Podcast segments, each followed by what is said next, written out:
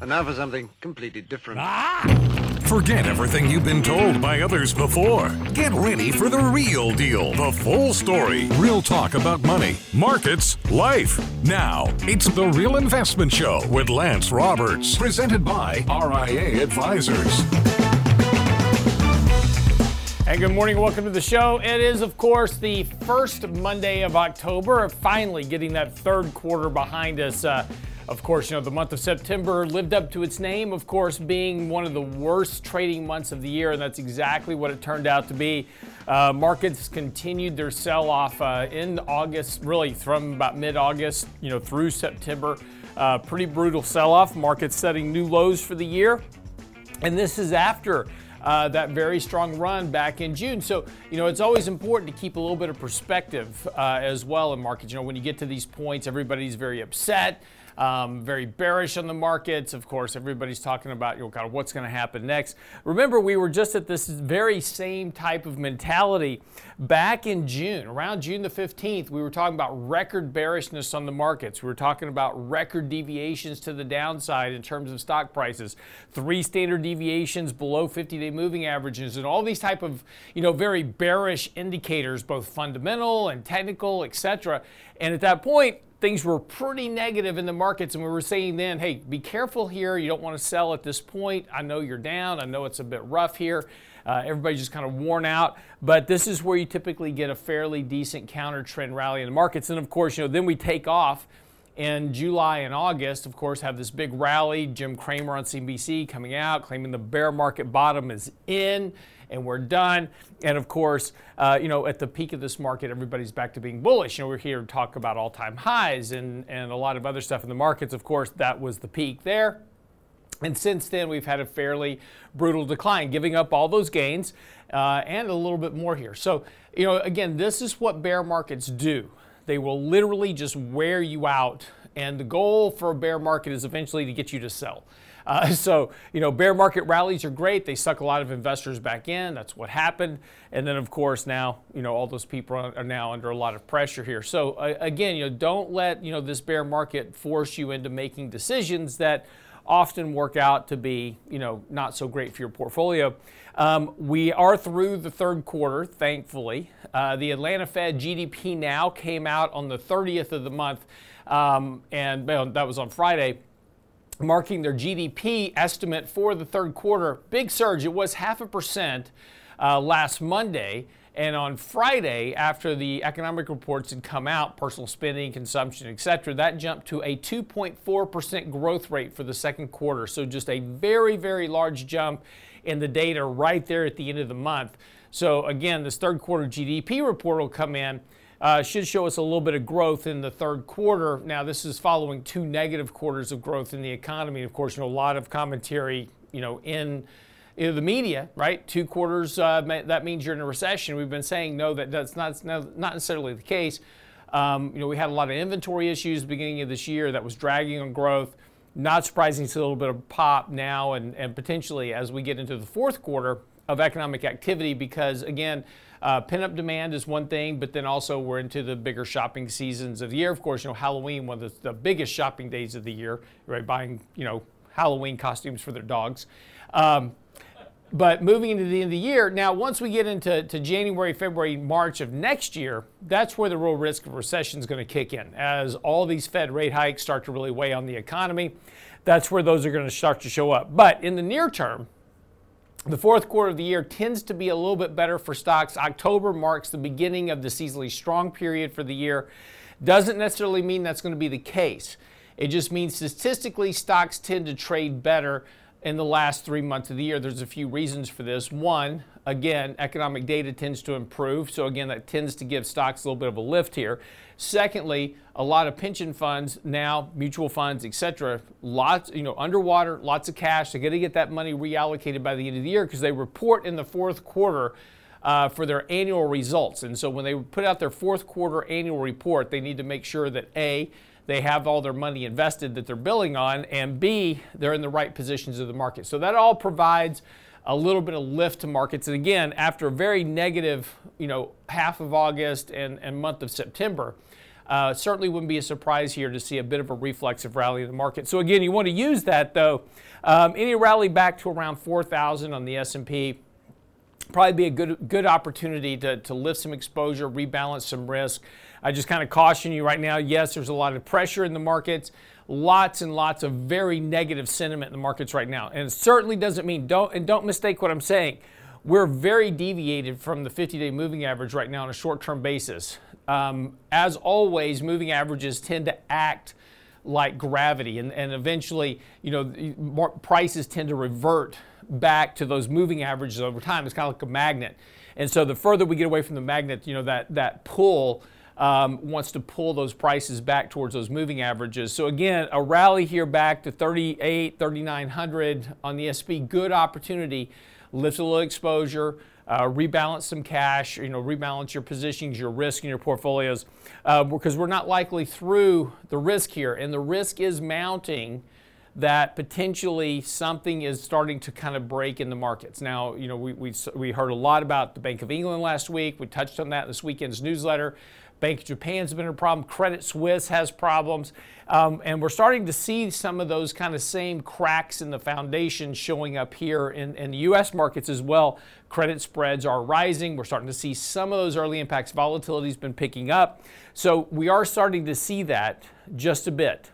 Um, and so again, the question is, is when does the Fed stop hiking these very aggressive rate hikes and starting to uh, taper off on some of their more aggressive language? We may see that sooner than later, but for, for right now, uh, again, just be a little cautious here. Try not to, you know, kind of panic sell lows. Last Friday was a tough day. A lot of kind of fir- first inclination after looking at the kind of the devastation over the weekend um, is, is to, to make a knee-jerk reaction and say, I just got to get out of the markets. Just be a little bit careful here because, again, we're kind of at those levels where normally you get a bit of a, of a reflexive trade in the markets overall. So, again, just saying that. Now, a couple other things coming up that are going to be interesting to watch. Today is a F O M, it's a it's a Federal Reserve Governor's meeting, and they're having it at eleven thirty today. Uh, this is an expedited meeting. Now, it's a closed-door expedited meeting, and the, the Board of Governors meetings are regularly scheduled events. So normally it's just kind of general order of the business. Everybody's watching this one today as to see if there is something done in terms of trying to quell some of the strength in the U S dollar, maybe reopening dollar swap lines, doing something like this, uh, where the Fed is going to, to start to work with trying to bring down that strength of the dollar. As we've talked about before, that very strong dollar is weighing on foreign economies, making their economies even worse than what they're dealing with, with just having to deal with high energy prices and high electricity costs. They're also dealing with high commodity prices because of the dollar exchange rate between their currencies and the U S dollar. Of course, all commodities traded in dollars. So it, it puts additional pressure on those economies, and when the dollar spikes very quickly, it's really very painful. So one of the things that everybody's kind of watching on today, no, nobody knows what this meeting's about, right? It's just a, an, an expedited closed-door meeting, and it's a regular meeting of the federal uh, of the governors uh, of the Board of Governors for the Federal Reserve. So it could be a nothing burger, right? But everybody's gonna be watching this meeting eleven thirty today, see what happens. But is that, you know, everybody's like, is this the moment where the Fed makes a pivot? Lots and lots of pressure right now on the Fed to do something. Of course, by the way, midterm elections coming up in thirty-six days. So again, this right here, this decline is not great for midterms either. So we'll see if uh, the political pressure is going to get to Jerome Powell as well. All right, when we come back from the break, futures are pointing up this morning. Not surprising after last week. We're going to talk about recession fatigue and what that means and what's going on. Don't go away. More of the Real Investment Show coming right up.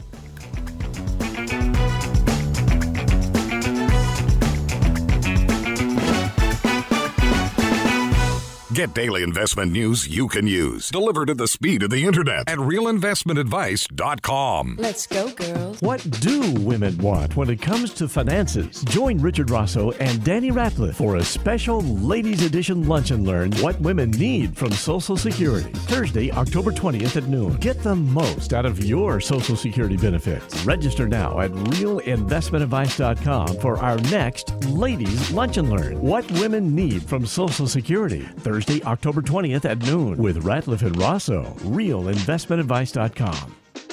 The Real Investment Show.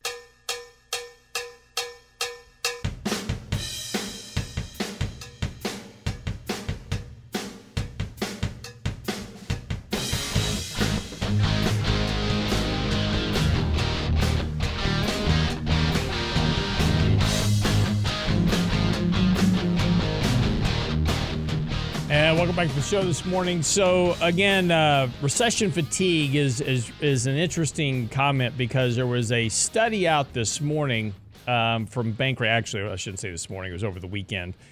But from uh, Bankrate dot com talking about Americans are suffering from recession fatigue. And, and it's kind of an interesting statement when you consider that we really haven't gotten to the recession just yet, um, at least from the National Bureau of Economic Research point, right? So, you know, uh, you know, at this point, you know, there's been a lot of talk, again, as we, you know, said just a few moments ago, in the first two quarters of the year, we had negative G D P growth due to a lot of uh, inventory issues. Uh, third quarter is going to show a fairly sharp rebound on that economic growth on an annualized basis. Fourth quarter will likely be positive as well. So that's going to put to, to bed, you know, these ideas of a, of a recession, at least temporarily. Uh, the risk of a recession, as we've stated before, really lies in, in twenty twenty-three because of the Federal Reserve hiking interest rates. As we've talked about before, when you have both the combination of rising interest rates and a rising dollar, those have typically corresponded with either economic recessions, bear markets, or some type of economic event. And so it certainly won't be a surprise because of the lag effect that monetary policy has on the economy. And, and, you know, one of the things that's always stated is like stocks always do well when the Federal Reserve is hiking interest rates. And that's true. Generally, stocks are in an uptrend as the Fed begins to hike interest rates.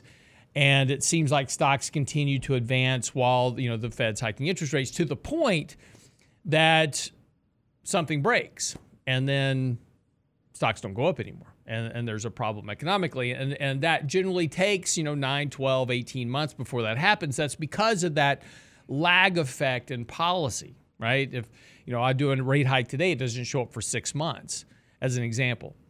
If I do another rate hike three months from now, then that's not going to show up for six months after that. And, and so there's the stack up of these monetary policy increases. And, and and those increases are designed to slow economic activity. So as you know, as things are moving forward, there's this increase, and, and the Fed keeps hiking rates. And again, the Fed's been hiking rates at one of the fastest uh, paces um, since the nineteen eighties.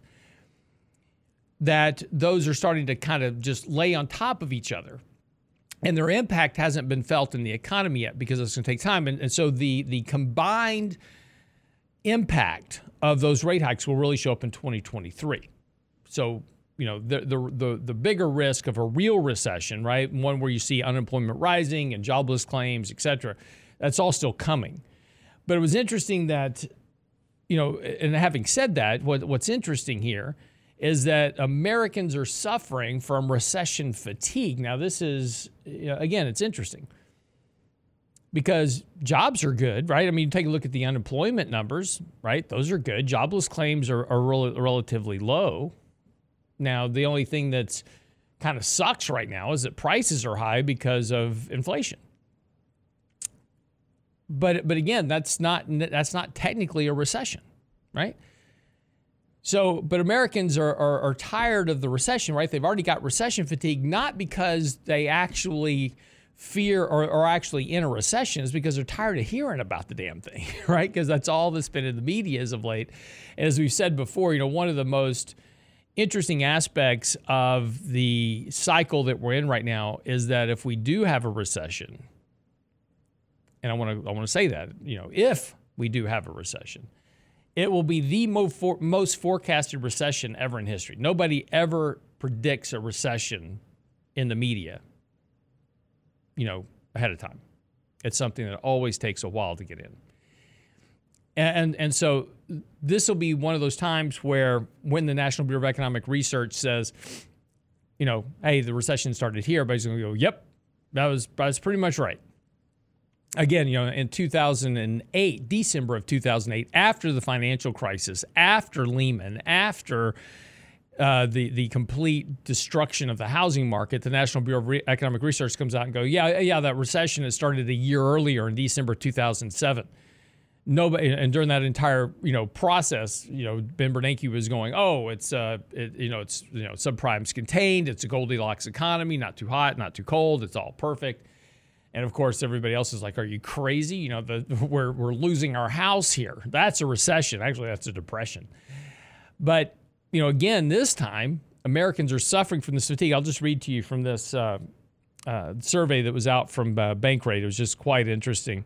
Recession, depression, recession fatigue, whatever you want to call it, that hits Americans' financial security.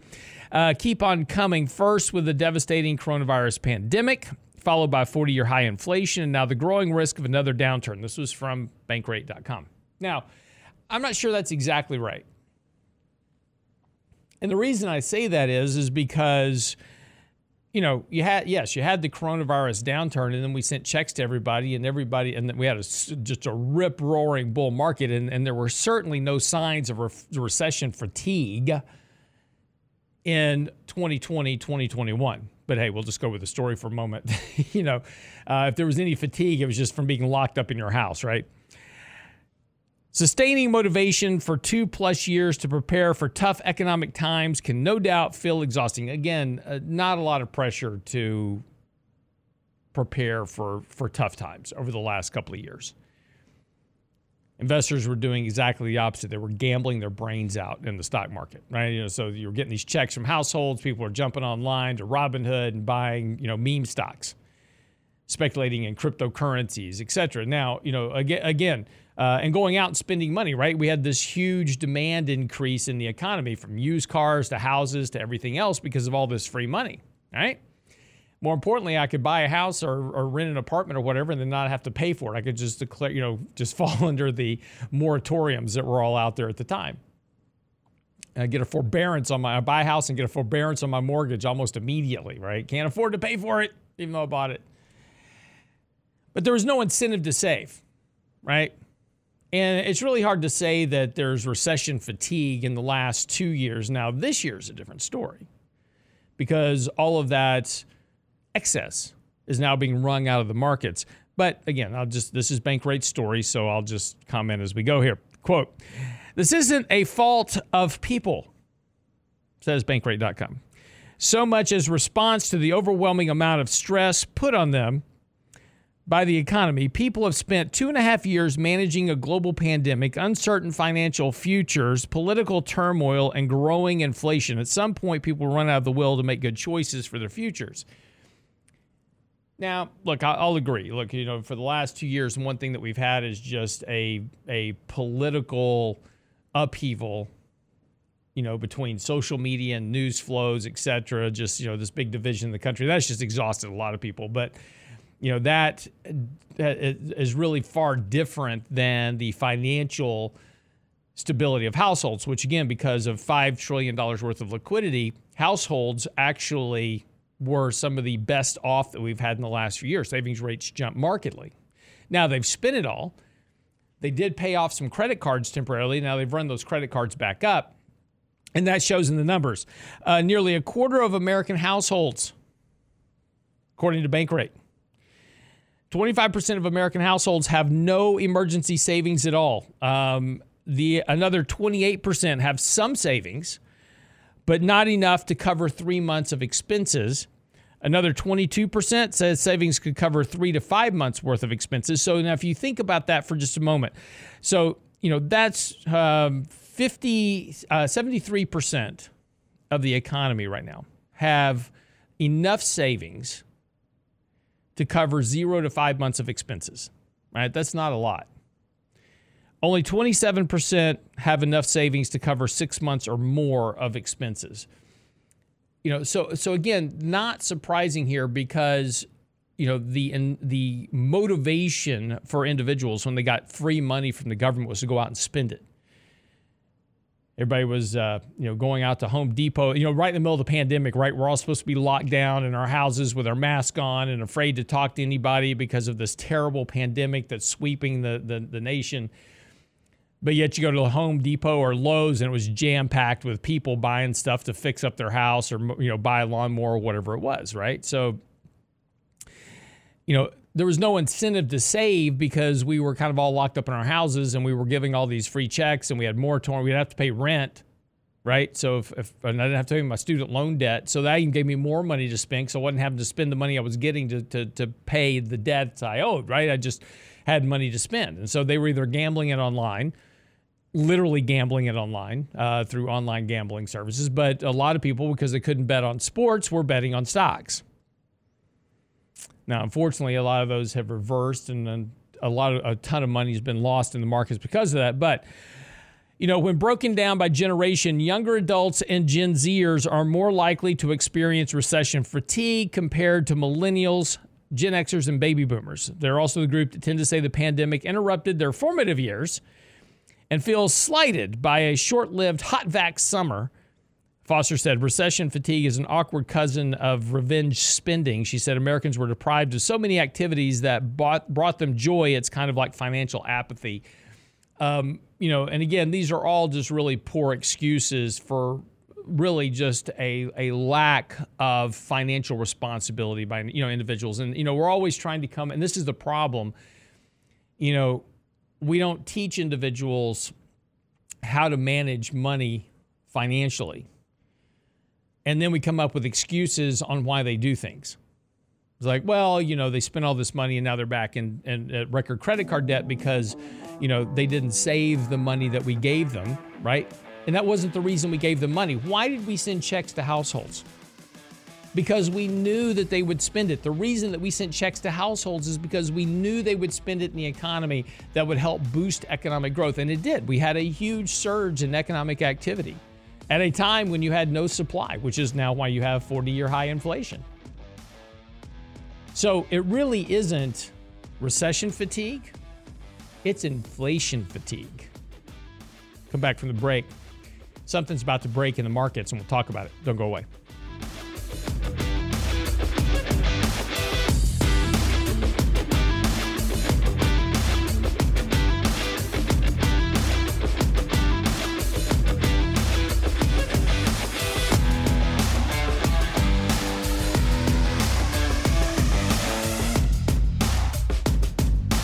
Real Investment Advice blog. It's required reading for the informed investor. Catch it today at real investment advice dot com. Let's go, girls. What do women want when it comes to finances? Join Richard Rosso and Danny Ratliff for a special Ladies Edition Lunch and Learn What Women Need from Social Security. Thursday, October twentieth at noon. Get the most out of your Social Security benefits. Register now at real investment advice dot com for our next Ladies Lunch and Learn What Women Need from Social Security, Thursday, October twentieth at noon with Ratliff and Rosso, real investment advice dot com.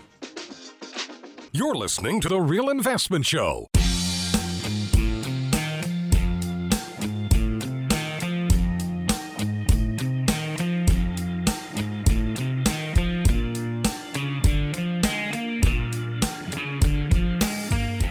So, just for the break, talking a little bit about recession fatigue and, and really a misstatement by Bankrate in their survey. Again, you know, the recession fatigue didn't start two years ago. Maybe the lockdown fatigue did.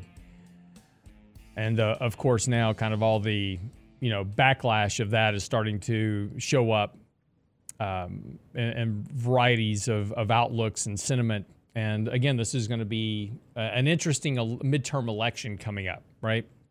The current administration is facing, uh, you know, the highest inflation in forty years, um, an economic downturn, uh, lots of pressure on households, and, you know, of course, just, you know, just the, kind of the combined backlash of all the stuff that was done over the last couple of years. Historically, if this was a presidential election coming up, and it's not, it's a midterm election, um, but if it was a presidential election, presidents don't normally survive this type of environment. Now, the good news for Biden is, is that he's got two years and we'll be past this economic downturn uh, before the next presidential election. So, you know, the, the fortunate thing for the, the current president is that the downturn will be a, will be past him most likely by the time we get to the next election cycle, and the economy will be on a mend.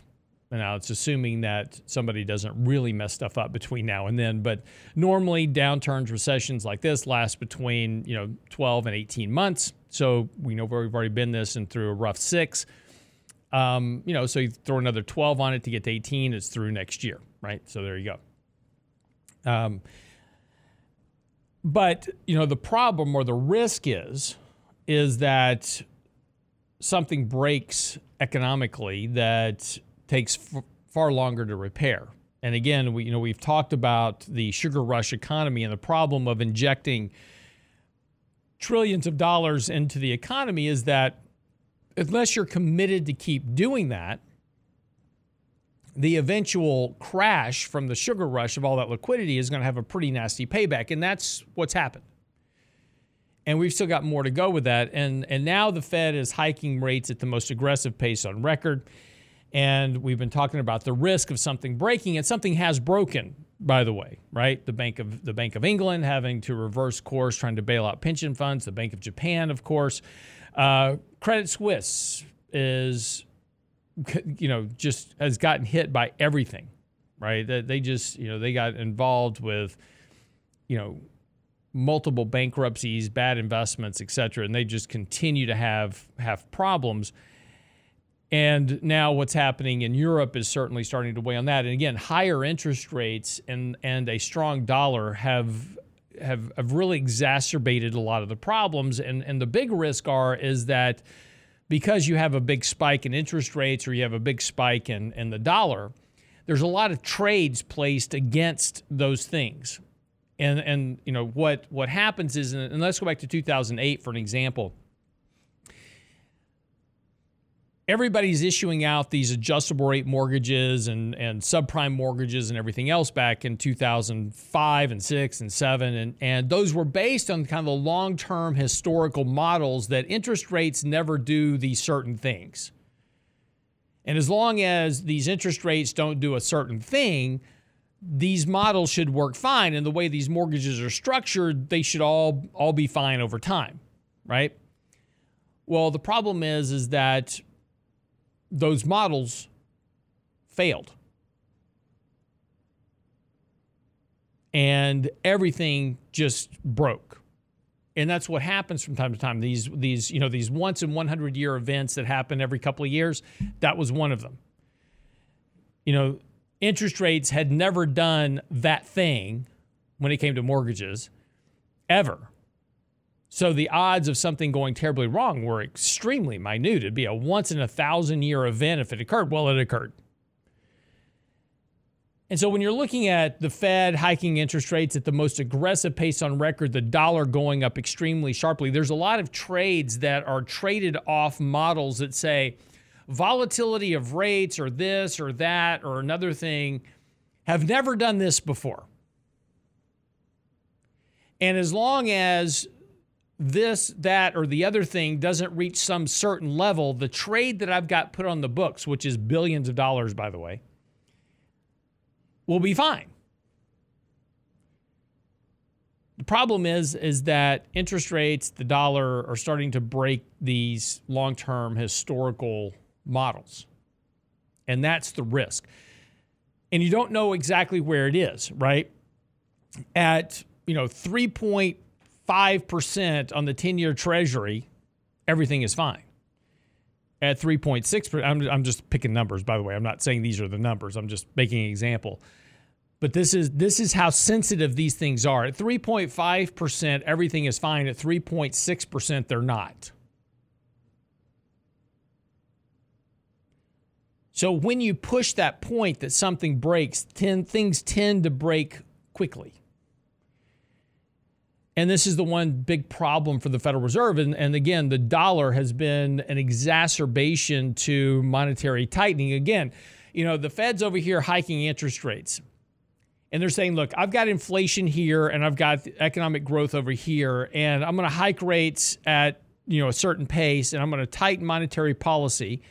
And that's going to bring my inflation down. But because I've got this strong employment environment, the economy should be okay. Well, in a vacuum, that's probably true. If the Fed was the only thing happening in the overall market, that was probably a true idea. The problem is, is they're hiking rates, the dollar shooting off to the moon, and you've got interest rates on the long end of the curve rising as well. So you, it's not just the Federal Reserve tightening monetary policy. The market is tightening monetary policy too, at a very aggressive pace, which tends to lead to issues where things go awry in the marketplace.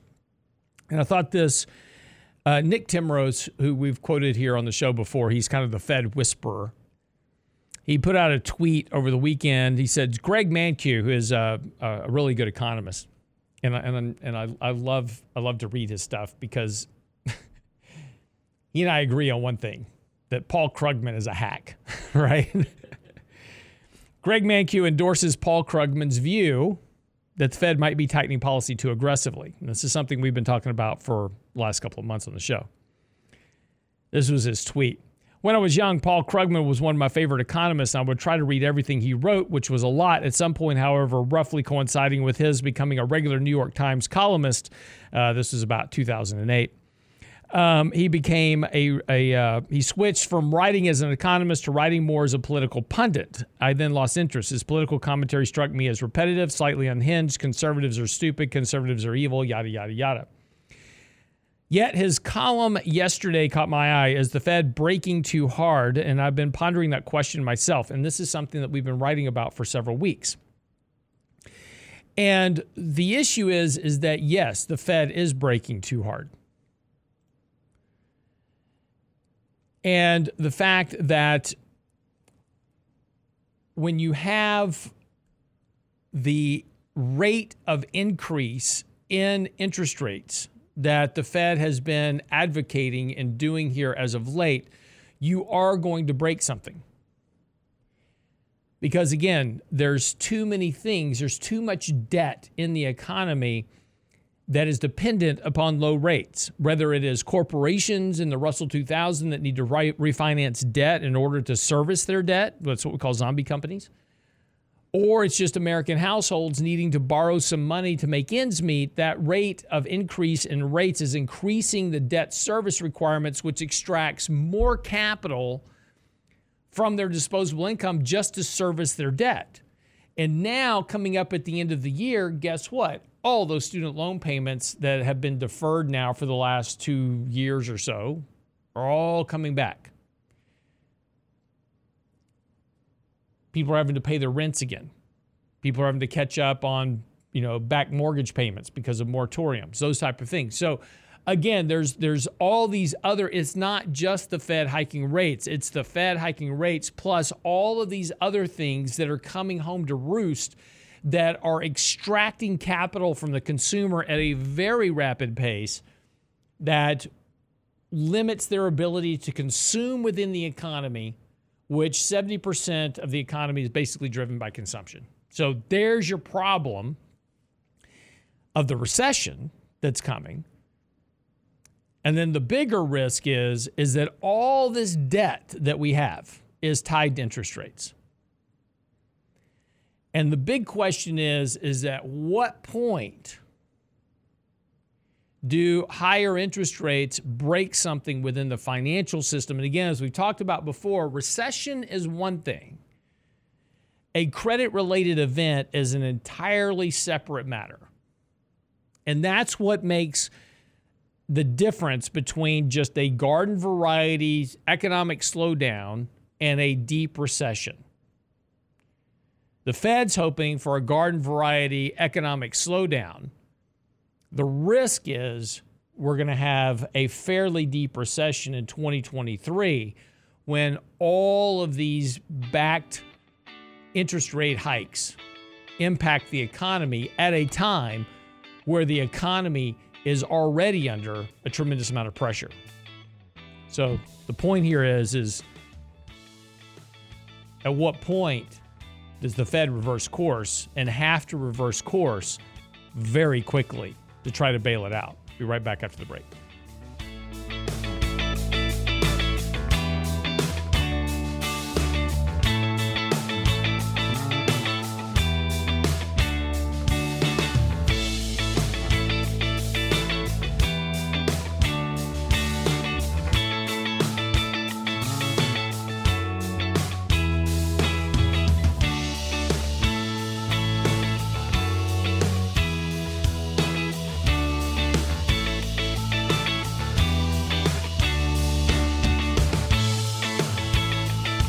Get daily investment news you can use, delivered at the speed of the internet at real investment advice dot com. Let's go, girls. What do women want when it comes to finances? Join Richard Rosso and Danny Ratliff for a special Ladies Edition Lunch and Learn What Women Need from Social Security, Thursday, October twentieth at noon. Get the most out of your Social Security benefits. Register now at real investment advice dot com for our next Ladies Lunch and Learn What Women Need from Social Security, Thursday, October twentieth at noon with Ratliff and Rosso. real investment advice dot com. The Real Investment Show.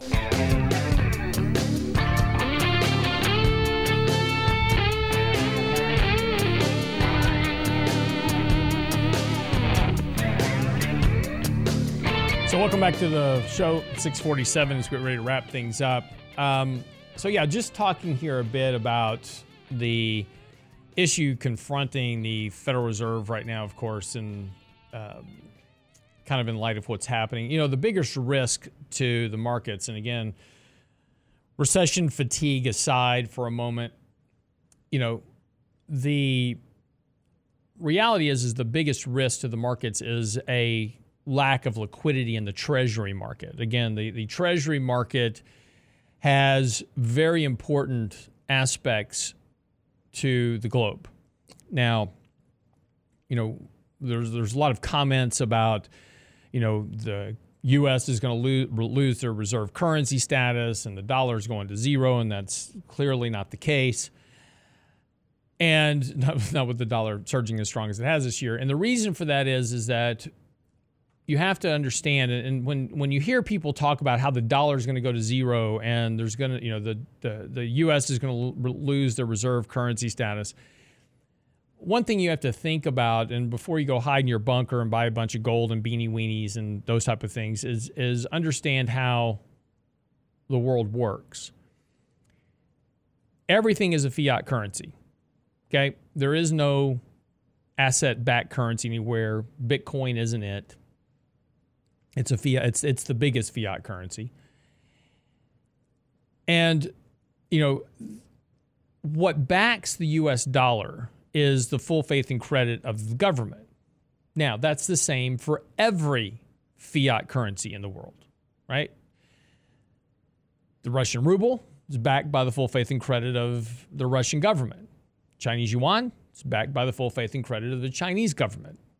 You know, Swiss franc, French franc, so forth. So far, every country that issues their currency backs their currency, and, and what separates the ability, you know, for a country to support its currency, it's its ability to print. And this is one of the mistakes that the Eurozone made by trying to create this monetary group of countries and put everybody under the euro.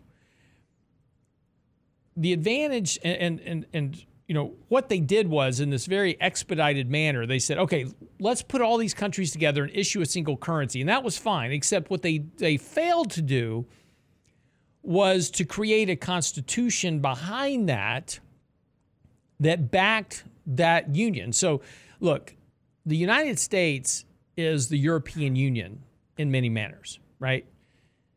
So just for a moment, just think about the United States, and every state is a country, right? And not a state. And and so every every country, all fifty countries in the United States have the ability to print their own currency. So we had the Texas dollar, which was stronger than everybody else's, obviously. Um, it was also larger because everything's bigger in Texas. So, you know, California had their currency and nobody wanted it. New York, et cetera, right? So everybody had their own currency. So everybody prints their own currency, and then then if I want to buy something from California, I have to go to California. I have to trade my, my big Texas buck for their little tiny California dollar. And we could exchange things, right? And so what the government did come along, and they said, look, this is stupid, right? Everybody's got their own currency. It's stupid. Let's put all fifty states together, and we're going to create this constitution that binds these countries together, and we all agree that we're going to trade under this single currency, all right? And we have one central bank that controls all of this. And that was the attempt that the Euro tried, that the Eurozone tried to do. They tried to set up the E C B and it was going to be this monetary union, except they just never quite got the process complete. It was like, you know, yeah, we'll get to that part where we tie it all together under a single document. We all agree on everything in the future, and they never got there. And so all these countries gave up their ability to print their own currency, right? So this is now becoming problematic for these countries. So here's my point about this. When people tell you that the U S is going to lose their reserve currency, as a, or, or the U S will lose their reserve currency status, step back for a moment and think about, okay, if the U S is no longer the reserve currency of the world, who would be? Somebody has to be. So do you trust Russia to be the reserve currency, right? The Russian ruble? Their currency is probably deep enough to handle global transactions in Russian rubles, but do you trust the government not to do something crazy? China. Eurozone is a fractured mess. Do you really trust them at this point to, to stay whole and not completely blow up at some point? You can't use countries like Africa, right? No stability in those countries. Caribbean, South America, Brazil, Mexico. Okay. They all got problems. Canada. How about Canada? Problem with Canada as a reserve currency is that we could all go under the maple leaf, right? But their currency isn't near deep enough or liquid enough to handle the trillions of dollars of global transactions that occur every year. So there's literally right now nowhere else to go for a currency that is liquid and that has the full faith and credit of the United States government behind it and what's remaining of a shattered and shambled rule of law, which gives recourse to trade. Now, we're doing everything. We, we're doing our best effort to destroy the value of our rule of law. But for the moment, nowhere else to go. And so the important point about this is that as we talk about the, the liquidity in the markets and the Fed breaking something, when other countries need to store their reserves, they have to they they store them in areas of safety, right? That's the U S dollar and that's the U S Treasury market. If the Fed breaks that liquidity of the markets to where liquidity begins to become problematic to meet demand, you have a risk of a financial event.